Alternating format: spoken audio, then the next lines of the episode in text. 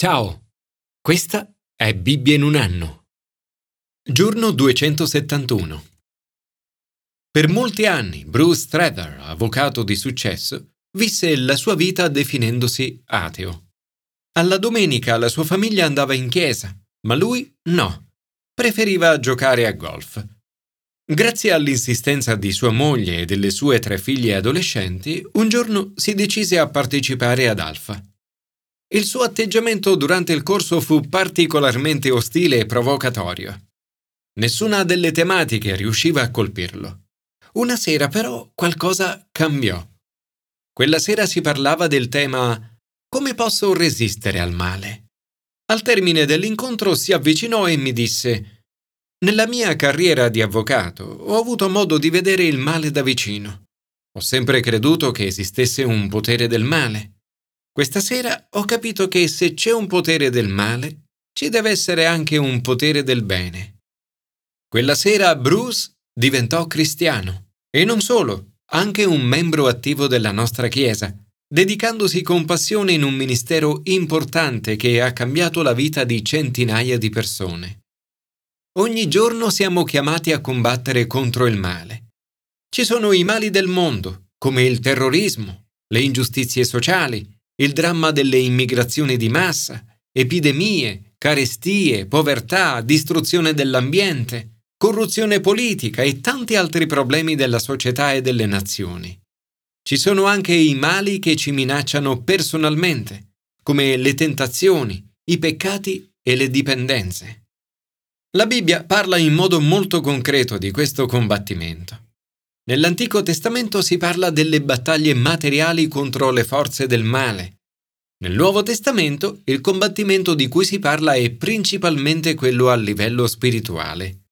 San Paolo dice La nostra battaglia infatti non è contro la carne e il sangue, ma contro i principati e le potenze, contro i dominatori di questo mondo tenebroso, contro gli spiriti del male che abitano nelle regioni celesti.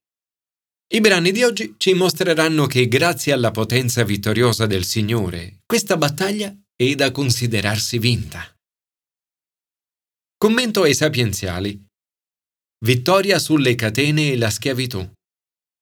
Il salmista ricorda come Israele sia stato liberato dalle catene e dalla schiavitù. La potenza vittoriosa di Dio li ha fatti uscire dall'Egitto, conducendoli attraverso il mare che vide e si ritrasse. La presenza del Signore in mezzo al suo popolo ha dato ad Israele la vittoria sulla schiavitù. È stata la sua presenza a mutare la rupe in un lago, la roccia in sorgenti d'acqua. L'onnipotenza di Dio si è rivelata nell'Esodo, quando Dio ha liberato il suo popolo dall'oppressione con la sua potenza e la sua presenza. Dio ha manifestato quanto la schiavitù fosse un male e che era necessario liberare il suo popolo. Tutto questo ci aiuta a rispondere ad una grande domanda che molte persone si pongono nel leggere il brano del Nuovo Testamento di oggi, in cui San Paolo si rivolge agli schiavi e ai padroni. Perché Paolo non propone di abolire la schiavitù? Qui occorre ricordare che a quei tempi i cristiani erano una minuscola minoranza perseguitata, senza alcuna possibilità di far cessare quella che era un'istituzione universale nel mondo antico. Solo nell'impero romano si contavano 6 milioni di schiavi, che rappresentavano una percentuale significativa della popolazione. Il biblista inglese F. F. Bruce ha detto la cosa migliore che si poteva fare era proclamare con chiarezza il messaggio del Vangelo. In Cristo non c'è né schiavo né libero. E lasciare che a tempo debito queste parole producessero un effetto di conversione. Dio vuole liberare il suo popolo, vuole liberare coloro che oggi vivono sotto le moderne forme di schiavitù. Vuole liberare dalle catene del peccato e dei vizi, dalle dipendenze dell'alcol, delle droghe, dalla violenza, dalla pornografia. In futuro, quando Gesù ritornerà nella gloria, Dio ci libererà completamente da ogni forma di schiavitù. Signore, ti ringrazio perché attraverso il tuo Spirito Santo in noi ci hai liberati ed hai mutato la rupe in un lago, la roccia in sorgenti d'acqua. Commento al Nuovo Testamento. Vincere gli schemi del diavolo. Padre Raniero Cantalamessa ha detto che la nostra battaglia è contro una triplice alleanza. Il mondo, la carne e il diavolo. Il mondo è il nemico che è attorno a noi. La carne è il nemico che è dentro di noi. E il diavolo è il nemico che è sopra di noi. Confidare in Dio Onnipotente non significa rimanere passivi. Paolo insiste nel dire che per vincere la battaglia occorre prendersi le proprie responsabilità nella vita e rafforzarsi nel Signore e nel vigore della sua potenza. Dovremmo prendere l'iniziativa. Paolo usa espressioni come prendete dunque e restate saldi. Dovremmo essere instancabili, abbandonare ogni cattiva abitudine e sostituirla con buone abitudini. Paolo indica sette abitudini che possono cambiare la nostra vita e che ognuno di noi è invitato ad adottare. 1. Restare saldi nella verità di Gesù.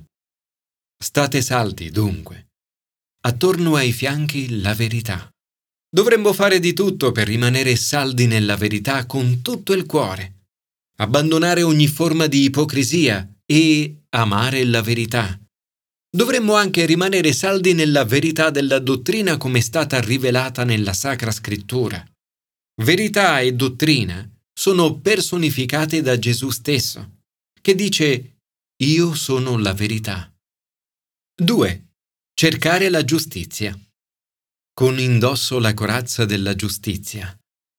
Gesù è morto sulla croce affinché noi potessimo ricevere la giustizia di Dio. Quando cadi, risollevati subito. Mantieni sempre una relazione giusta con Dio e con il prossimo. 3. Impegnarsi attivamente. Con i piedi calzati e pronti a propagare il Vangelo della pace. Qui probabilmente Paolo si sta riferendo al brano di Isaia che dice come sono belli sui monti i piedi del messaggero che annuncia la pace, del messaggero di buone notizie che annuncia la salvezza. Il diavolo odia ogni buona notizia, perché ogni buona notizia viene dalla potenza di Dio, che ha il potere di cambiare le vite. Paolo chiede ai cristiani di Efeso di pregare per lui, affinché quando apro la bocca mi sia data la parola, per far conoscere con franchezza il mistero del Vangelo. 4. Confidare in Dio nei momenti difficili. Afferrate sempre lo scudo della fede, con il quale potrete spegnere tutte le frecce infuocate del maligno. Sensi di colpa, vergogna, dubbio, disobbedienza, malizia, paura, sono queste le frecce del maligno. 5. Vincere la battaglia della mente. Prendete anche l'elmo della salvezza. Ogni battaglia si vince o si perde custodendo i nostri pensieri, cioè distruggendo i ragionamenti e ogni arroganza che si leva contro la conoscenza di Dio e sottomettendo ogni intelligenza all'obbedienza di Cristo. 6. Immergersi nella parola di Dio. Prendete la spada dello Spirito, che è la parola di Dio. Quando il nemico ti attacca, ricorri alla Bibbia, proprio come Gesù ha fatto quando è stato tentato nel deserto. 7 pregare incessantemente.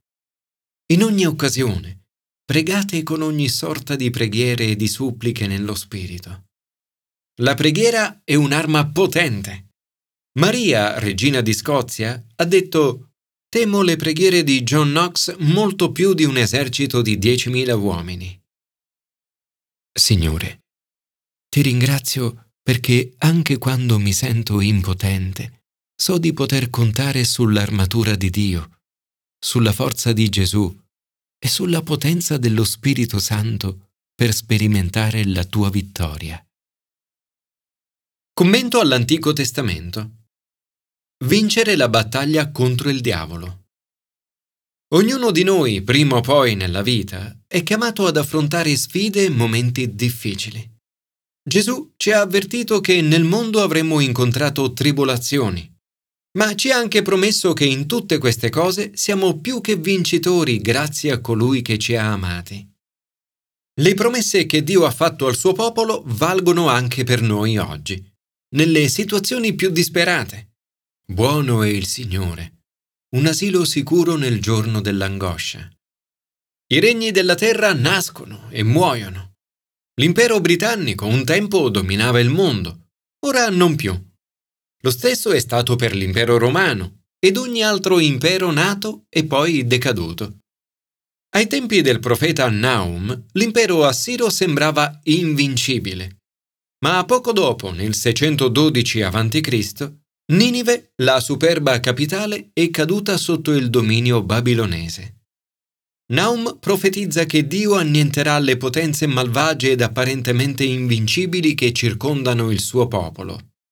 Nessuna potenza della terra può resistergli. Il messaggio è questo. Non provare né ammirazione né timore per questi nemici. Saranno giudicati a tempo debito, così come anche noi saremo giudicati. Il capitolo 3 descrive i tanti mali di Ninive. Guai alla città sanguinaria, piena di menzogne, colma di rapine, che non cessa di depredare. Prostituta, che faceva mercato dei popoli con le sue tresche e delle nazioni con i suoi incantesimi. Se la fine di quel regno malvagio è stata una buona notizia, una notizia portatrice di pace e di gioia, quanto infinitamente più grande sarà la pace e la gioia che la vittoria di Gesù sullo spirito del male ci porterà. Spesso ci sentiamo circondati da nemici, dalle forze diaboliche del male e della carne ma con Dio al nostro fianco possiamo essere certi che alla fine le forze del male saranno sconfitte. Signore, grazie perché sei più potente di qualsiasi forza spirituale del male. Ti ringrazio perché sei un rifugio nei momenti difficili e ti prendi cura di coloro che confidano in te.